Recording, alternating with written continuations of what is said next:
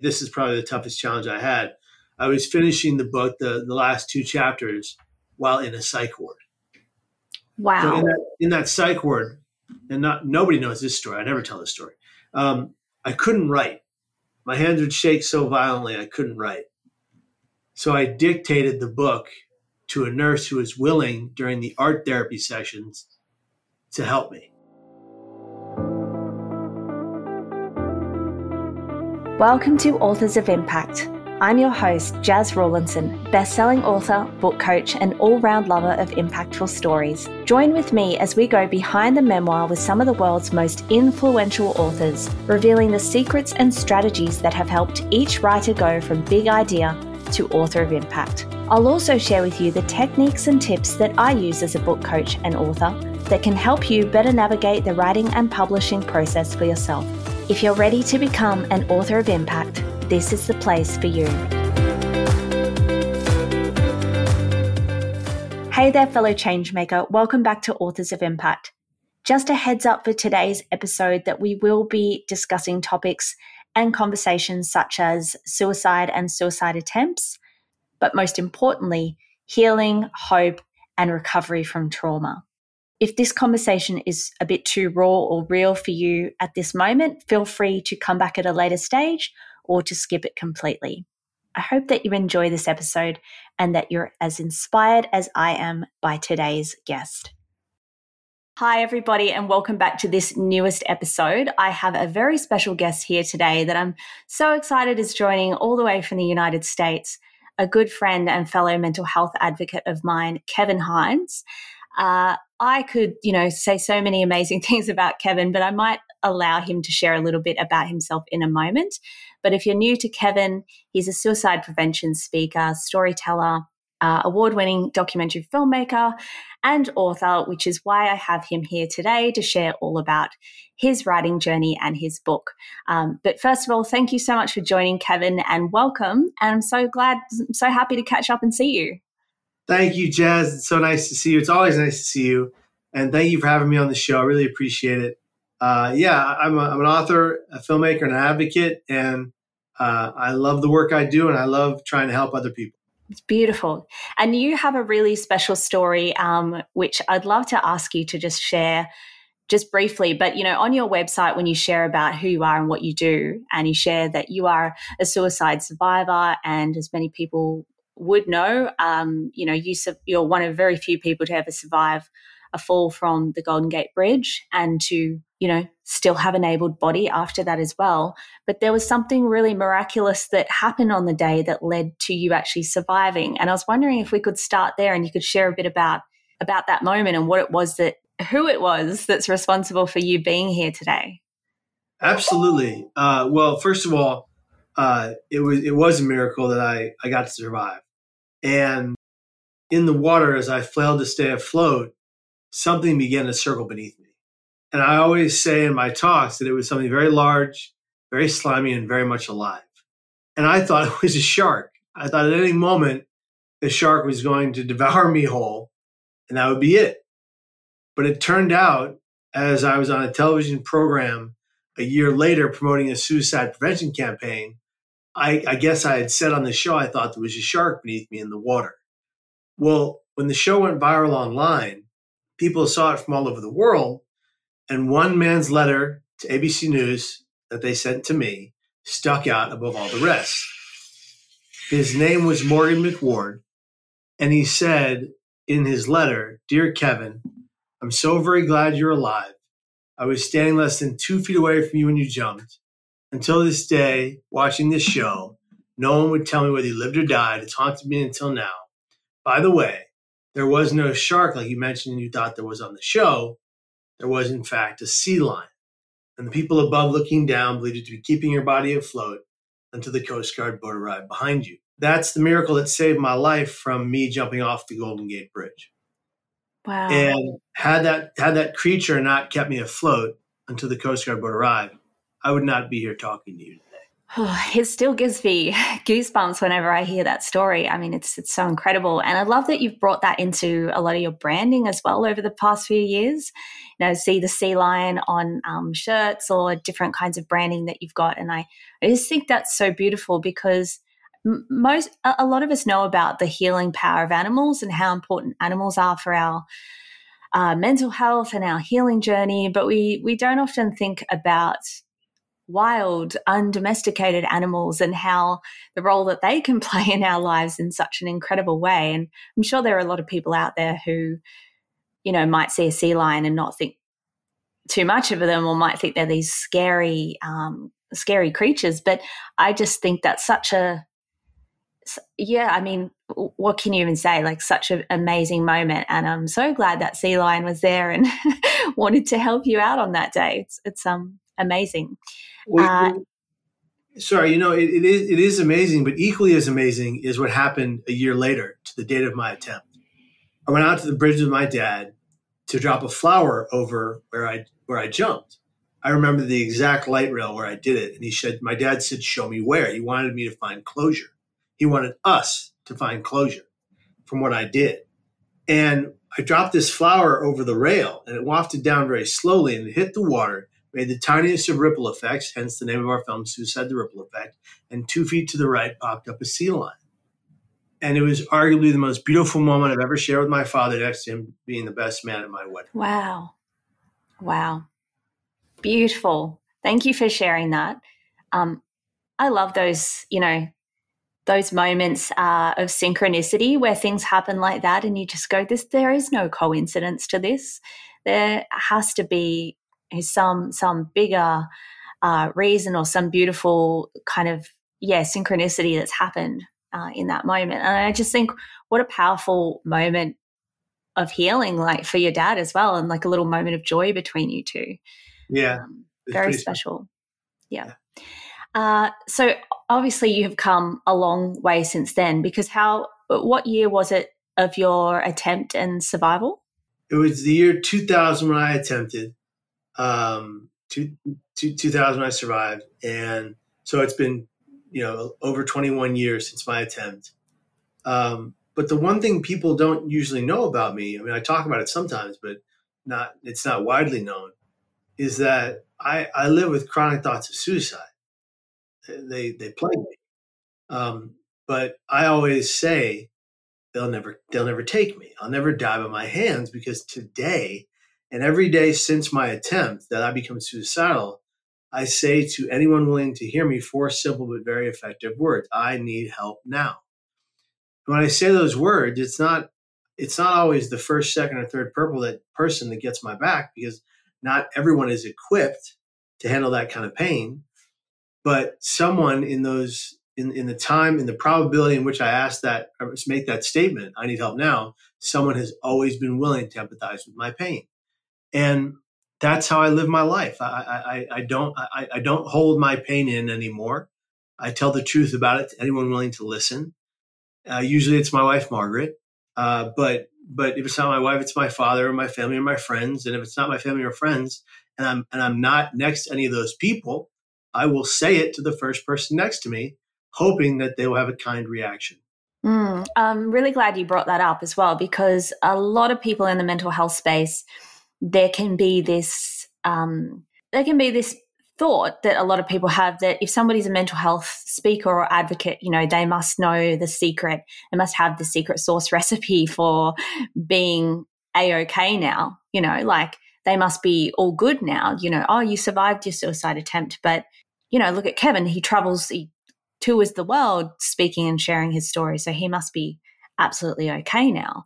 Um, and I think it's you know, that's one thing I always appreciate about you and your story um, and your advocacy is that openness and vulnerability to say that you still you still struggle with suicidal thoughts regularly, but it's just that you refuse to allow them to take over and uh, you you refuse to allow your behaviors or your actions to um, yeah manifest negatively from there um, and we've talked a lot in the past as well, uh, you and I, about the role that you know, Margie, your beautiful wife, plays in your healing as well.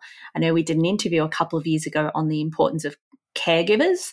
Um, can you just share a little bit about, you know, some of the the ways that Margie cares for herself as well? Because a lot of people will probably go, "Oh, Kevin, what do you do to look after yourself?" But people often don't think uh, to ask the caregivers about in our lives about how they care for themselves as well.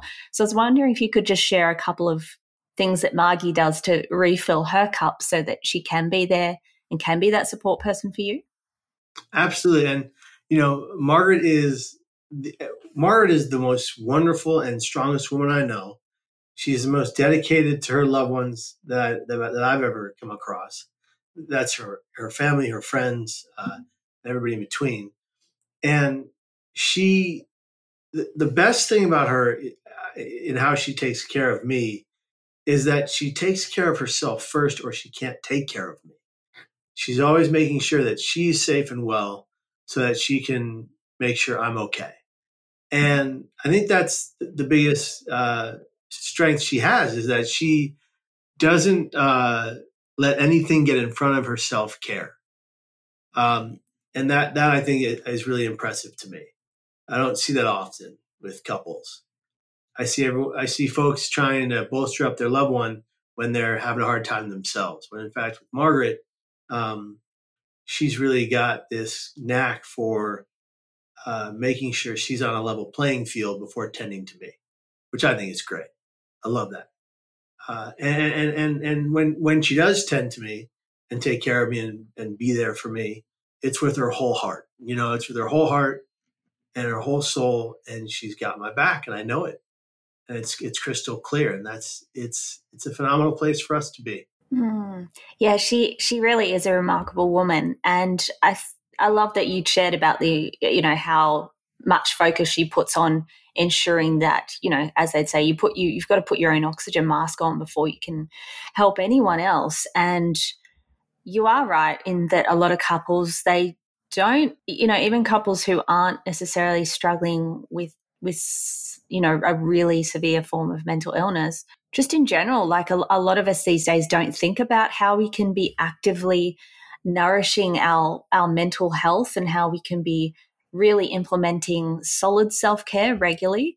Um, i mean i was talking about this in a at an event earlier this year in that a lot of people think of self care as, oh, you know, I might give myself a bubble bath or I might, um, you know, buy buy something nice for myself, but they don't think about that long term self care.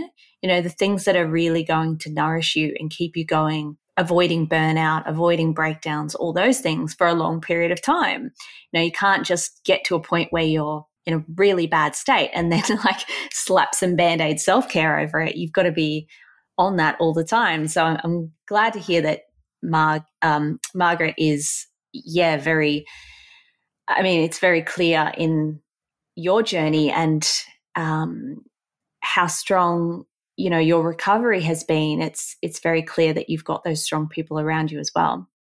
So thank you for sharing that um, now, I'd love to get into talking a bit about your book and your author journey because that's what we're here to talk about today. So, a lot of people know you for your documentary that you mentioned earlier, Suicide, the, the Ripple Effect. But I can't remember how many years it was before that, sorry, but I do know that before that you released a book called Cracked Not Broken. And I was wondering if you could just start by sharing a little bit about that book and how that came to be. I mean, had you always dreamed of writing a book, or was this something that just evolved out of your journey? So uh, I wrote I wrote Cracked Not Broken in 2013. Suicide Ripple Effect came out in 2018. So 2013, I wrote Cracked Not Broken, Surviving and Thriving After a Suicide Attempt. And I, I had no intention of writing a book. Uh, but everywhere I went to speak, people would say to me, When is your book coming out?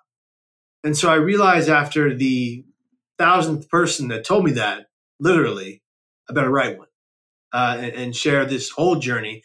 They didn't want just that hour. They wanted, you know, because you, get on stage and you talk for 60 minutes or 45 minutes or 50 minutes, and then you leave, you know, and they wanted a deeper look, each of the people that brought, brought it up to me, a deeper look into what the story was.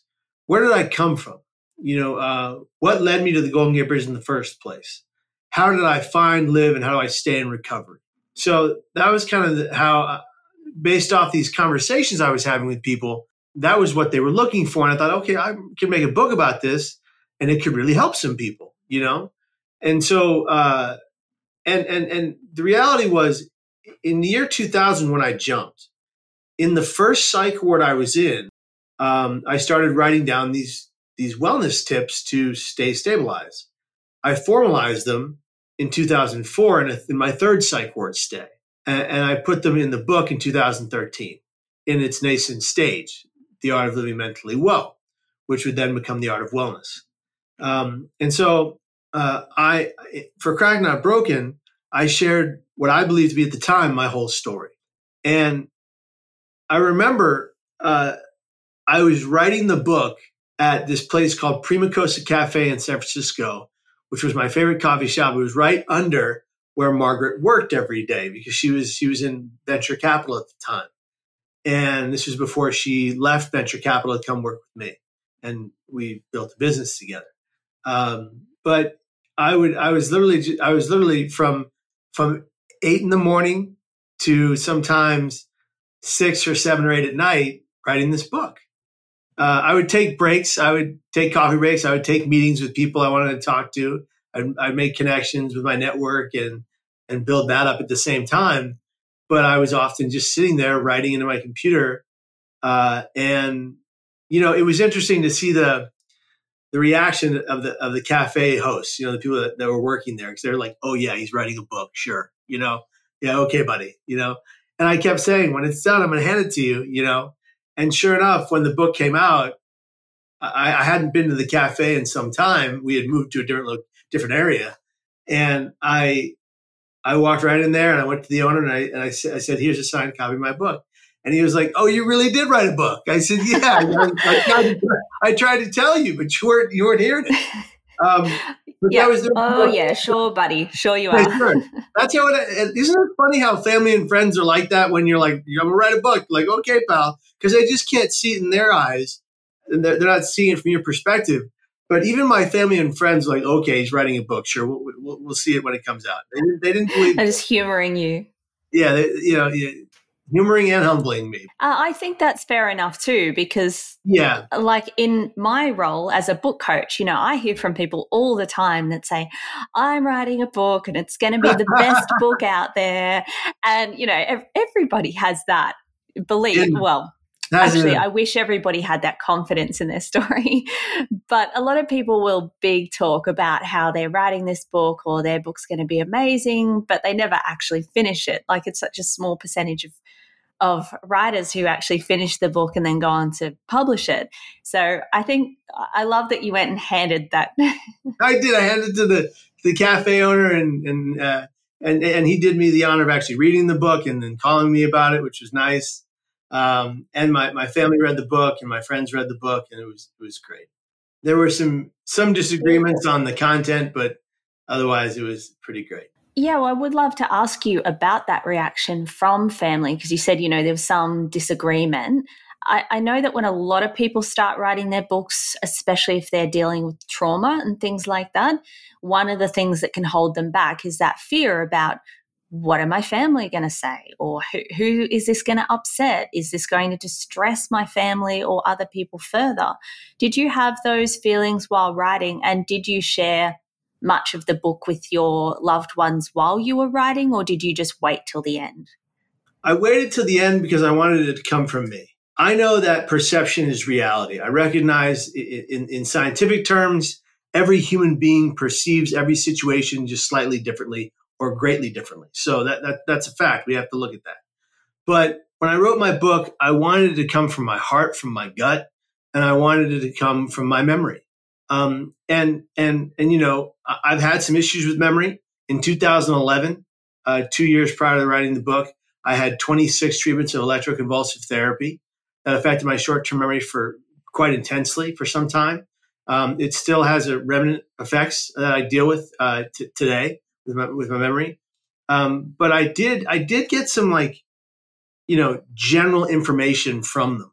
I called my mom, I called my dad, I asked them about certain stories, um, I wanted to get their opinion, not so much their writing. So I did I did at least do that. Um, and, and and and I think that I, I, remember there was one specific instance in the book where I was at uh, at a, at a at a at a cafe, and I'm writing what what I called in the cafe my chronic uh, manic thoughts, um, and clearly I, I was suicidal that day, and I was in a terrible place. And I'm writing all these thoughts in this journal my dad had given me that morning. It was his old journal. And that morning he had said to me, Kevin, you know, write down your thoughts so you can get them out of your head because you don't, you don't seem too well. I'm really worried about you today, but I've got to go to work and I need you to make sure you're safe. Can you just go to the cafe um, next to the clinic in case you get in trouble? Go into the clinic, you know, the mental health clinic. And uh, Java on Ocean Cafe, and I called two of my friends, Joe Hurlesey and John Davies. And in the book, I reversed the order in which they came to the cafe.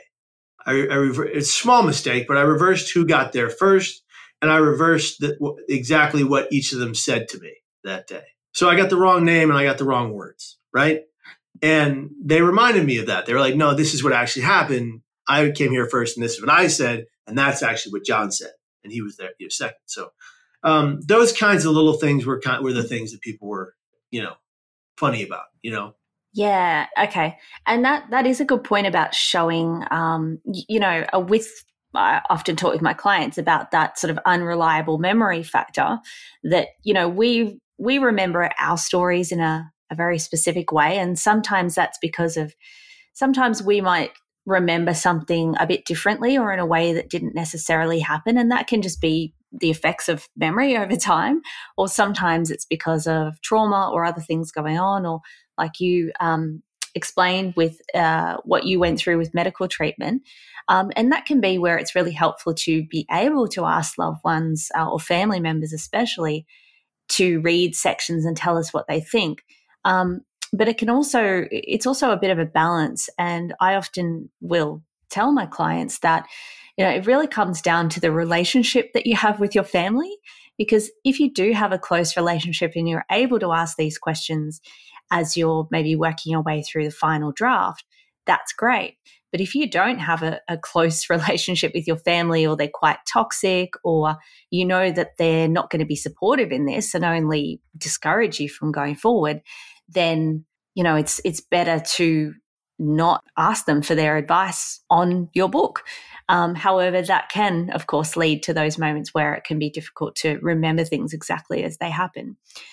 But the thing is, when people read our stories, obviously the, the thing they care most about is the emotion that you're able to convey and how you're able to bring them into the story and make them feel like you're speaking to them. So even though there might be little mistakes in the book or things that, you know, could have weren't precisely accurate, um, you know, it's important to remember that as, as long as the emotional truth of the moment is correct and that you know you're still telling basically the core truth of what your journey is that's the main thing you know. There'll all be always be little mistakes or things that we get round the wrong way. But i'm glad to hear that your family was you know pretty supportive through this and that you've had a lot of support um, I actually saw on i think it was amazon i was reading through some of the reviews that people had left for cracked not broken. And it was it was just beautiful to see how many people's lives had been changed from you writing this book and not even necessarily people who were reading it for themselves because you know because they had been through the same things but reading it for their loved ones you know i remember reading a comment from someone that said um, i think maybe she she had either lost her son or her son had gone through was going through something very similar to you and it was helping her to understand um, more from his perspective and understanding how to support people who are going through this. And I think that's what's so powerful about writing in particular and books in particular is that we are able to really create these beautiful and powerful bonds through the power of words in a way that we're not often able to convey in other ways. You know, you could stand up and speak in front of an audience, and, you know, there's always going to be there, like, there's always going to be people there who will I was writing about this recently. You know, someone could listen to a speech and they might nitpick things about, you know, the person's appearance or the sound of their voice. And that can create biases where they're not as open to listening. But when somebody reads a book, most of the time, most of that bias has been removed. You know, as long as the book is well written, of course, because it's just the person alone with the words on this page. So they really, they really sink in and absorb, uh, you know, all of all of those messages and feelings and emotions that the author is is sharing. Um, so I think that's, you know, to me in particular, that's why I think books are so powerful. And and yours has certainly created you know an amazing impact around the world. So i'm really glad that you went ahead and wrote that book and didn't just become another writing statistic. But one thing i did want to ask you was what was one of the biggest challenges aside from memory? Um, I was wondering what one of the biggest challenges was with writing, particularly when you are writing so vulnerably about really deep trauma that you'd been through. Was there was there anything around that that was very difficult for you? There were times during the writing process where I broke down and cried, and I, I wrote the I wrote most of the book at Prima Costa Cafe, and then I would write the end of the book. Uh, well, toward the end of the book, at the mental health uh, mental health board of San Francisco that I was on sitting on at the time, um, at their offices uh, downtown, uh, and then I would finish the book. Book, and this was really this is probably the toughest challenge I had. I was finishing the book, the the last two chapters, while in a psych ward. Wow! So in that in that psych ward, and not nobody knows this story. I never tell this story. Um, I couldn't write. My hands would shake so violently I couldn't write. So I dictated the book to a nurse who was willing during the art therapy sessions to help me. So everyone everyone else is doing their art therapy project next to me, paintings, drawings, sketches, whatever. I'm sitting in the corner with the nurse, dictating my book, my the last two chapters of my book, and because I, I couldn't write my hand, my, my hand, the, the medications, the, the the the trauma, the the anxiety, I just couldn't. My hand couldn't keep a pen to paper. Um, certainly couldn't type. Um, and we weren't allowed digital devices in the in the hospital anyway. So yeah, so so she wrote it for me, and uh, and it was, you know, I, I feel bad because I I don't even remember her name. I was going to ask you if you'd had any contact with her since no, then, but I, yeah, know, it was. Um, I I, I, re- I wish I was in a place back then to stay in contact, but I wasn't. You know, and uh, I'm just very grateful for whoever that was to that that did me that that honor you know, because without without her, the book wouldn't be finished. And that in itself is another really beautiful example of just how powerful those random acts of kindness can be. I mean, I know that it was, you know, she was there as part of her job and she was helping you as part of her job, but still that level of do that. care and kindness. Yeah. Yeah.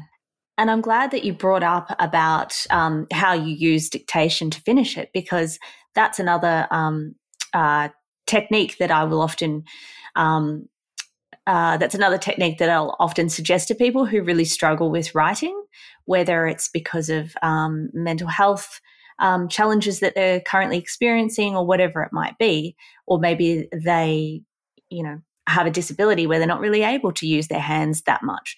Um, dictation can be a really great way to you know, get your book done. I often use it for a lot of um, stuff, especially if I'm out on the road and I have thoughts come to me for a certain chapter of my book. I, will just open the notepad on my phone and just dictate it and, um, you know, scrub and polish it up later. So uh, um, I'm able, I'm glad that you're able to get it done that way because that is a, a really fantastic tool. And that's so beautiful that that nurse was able to help you get such an important message out. Um, one of the other questions I wanted to ask you was uh, what one of the most beautiful messages is that you've received since writing this book and putting it out there? I know there's probably thousands, but I wonder if there's like just one or two, or even like a, a certain theme that's really shone through from a lot of messages that really is really, really precious to you. I think the theme that shines through the most is the the younger individuals who say reading this saved my life. You you can't put a price on that. That I don't claim to save lives. I don't own that. I'm a messenger, I'm a conduit. I give a message, people go home, they do the work, they save and change their own lives. But hearing people, that many people, say that so often based off of one piece of literature that I wrote, it's it's a magical feeling every time I read something like that. And they say it in different ways, they say it in beautiful and kind ways, but it, it never ceases to imprint on my heart and make me feel um, like I'm walking on air, you know?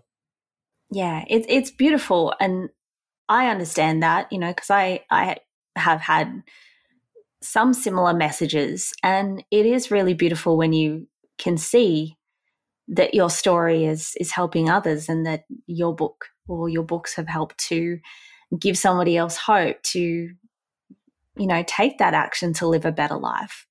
And and I love that your book's been able to do that. And of course you know you that's you've done so much since that time as well because you've had suicide the ripple effect come out which is your documentary. Um, and I think you had another, are you working on another documentary now, or was there another one that also came out after that? Working on another documentary now. I was in, I was in a couple of documentaries, uh, The Bridge. Uh, I was in a documentary in the BBC uh, for suicide prevention. I'm to be in a documentary called River Dogs about sea lions uh, and how they how they're being mistreated in Oregon. Um, yeah, so lot, lot of film work there. But I'm working on a new documentary called The Net.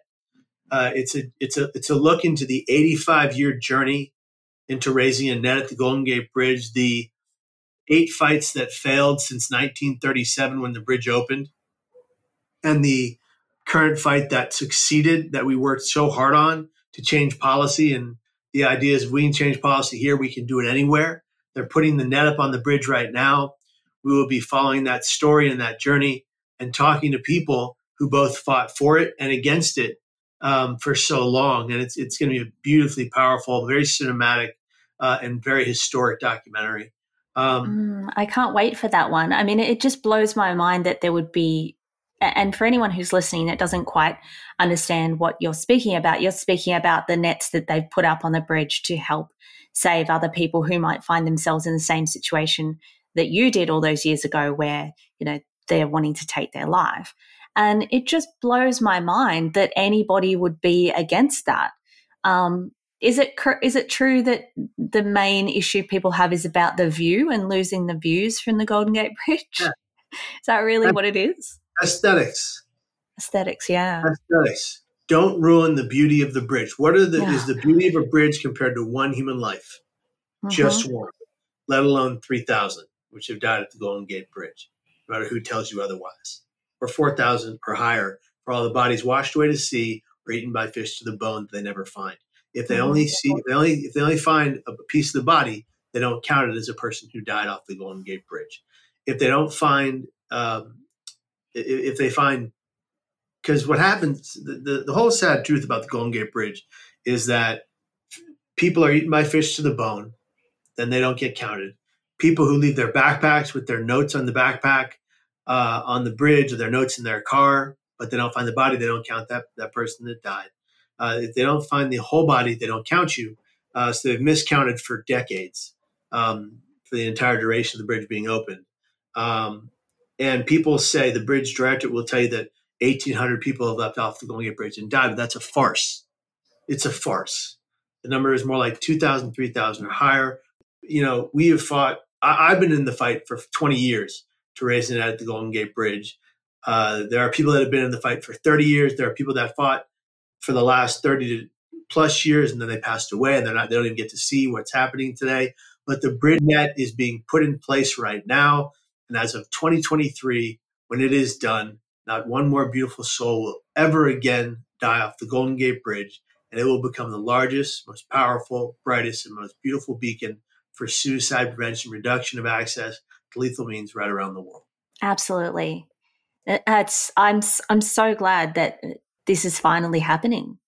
Like I said, it just blows my mind that it's it's taken this long, and it's really, really unfortunate and sad that so many who were in that initial fight so many decades ago that you know some of those people aren't here to see this happening. But I'm really glad that it is happening, and thank you for being one of those voices who's pushed to have this here because there will be so many thankful families who will never have to go through um, the heartache that your dad went through, thinking that he'd lost you in that moment. And also, I, it's sort of to come back to the book, you know, it's amazing to see everything that's come to fruition and all the opportunities that you've had to raise more and more awareness since writing that book. You know, back in 2013, I think you said it was. And then, you know, you've had the documentary, you've been in other documentaries, you've been part of these amazing movements for change. And I always try to encourage people who have a, a, a strong passion, who really have that driving force within them that's telling them to write this book um, that's going to create change. You've got to think about the future. Writing a book is very daunting. There's a lot that you have to do and it takes time and it can't you know, it shouldn't be rushed, especially for, no. for memoir or nonfiction. That's one of my pieces of advice. Do it right or don't do it at all. Yeah. My mom used to tell me that all the time. Do it right or don't do it at all. You know, the reality, I've got a bunch of book projects in the works as well. Really excited about those. Um, but I'm really, I'm putting focus on different book projects. But when I am focused on one of them, I'm all in. Yep. All in, dive deep, focus on that. And it's it's I'm really excited for what's to come. Me too. Me too. And with that too, like I love what you said about do it right or don't do it at all. Because like I was saying, if you're really going to go all in and do this, you do need to do it the right way. Don't rush it. But it's important to look beyond your fears to what you want to achieve in the future. I mean, obviously, I'm sure that there were many times that I'm, I'm, sure, you know, a decade or two decades ago, there's no way that you could have imagined that you would be doing a lot of the things that you're doing today. Um, but I think if anyone can get anything from your story today, it's that if you really have that heart calling to use your story to create change and create impact, um, it's important to look beyond those fears and think about what you actually want to achieve and focus on that impact that you want to create because as you've shared, you know, there's a number of amazing uh, documentaries you've been in, and there's all these incredible opportunities that have come since that day.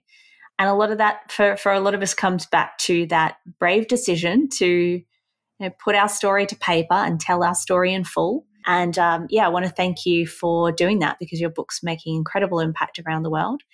And if I can just ask you one question before we wrap up, um, you've already shared just briefly on this, but what's one other tip that you could maybe give for an aspiring author who is maybe somebody like yourself who's wanting to write about their mental health journey? What's one tip that you you could give them to help them on that journey?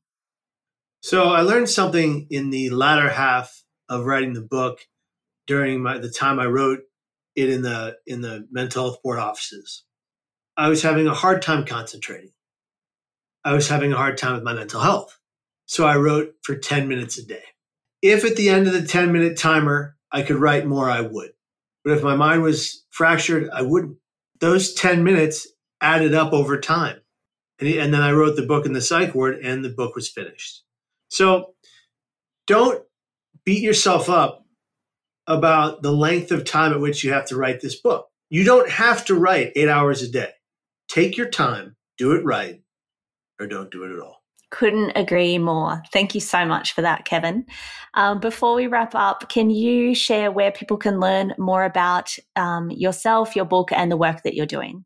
Absolutely. So, a couple things you can you can check out our Hinesights podcast, H I N E S I G H T S, seventy six episodes so far.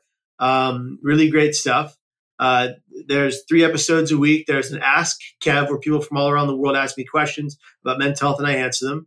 There's a mental health hack after that, a little, a little small thing you can do to benefit your brain health today. Uh, and then there's a, a, interview with guests after that on Saturdays. Um, and then uh, you can go to at Kevin Hines Story on all social medias uh, to follow me or to be a part of the journey. You can go to youtube.com slash Kevin Hines for 540 videos that we created, that we designed to better your brain health. Go check them out today. And, and know that we are coming out with, I'm coming out with a children's book. I'm coming out with a sequel to Cracked Not Broken. Um, I, I, I self published a book with a friend uh, called The Third Rail. In my mania, I became uh, by by uh, Jesse Cohen and myself. Uh, Jesse Cohen uh, was a phenomenal human being out of Florida who tragically lost his life to suicide. We were writing his memoir together, and he died before the memoir came out uh, by suicide. But but the book is powerful, it's moving, it's meaningful, and it is also changing lives. Um, and it's it's it's a it's a powerhouse of a book. He lived a wild life, but I'll, I'll leave it at that. Uh, and just just know that whatever you're working on, whatever you're trying to accomplish, you can achieve it if you so desire and believe you can. Hey there, Changemaker. Thank you so much for joining me. I hope you enjoyed this episode and that you're feeling ready to take the next step in your author journey.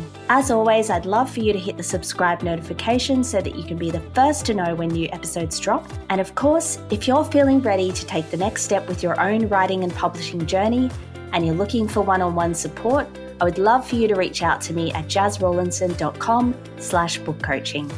Until next time, keep writing, keep creating impact, and remember, there is always someone out there waiting for a story just like yours.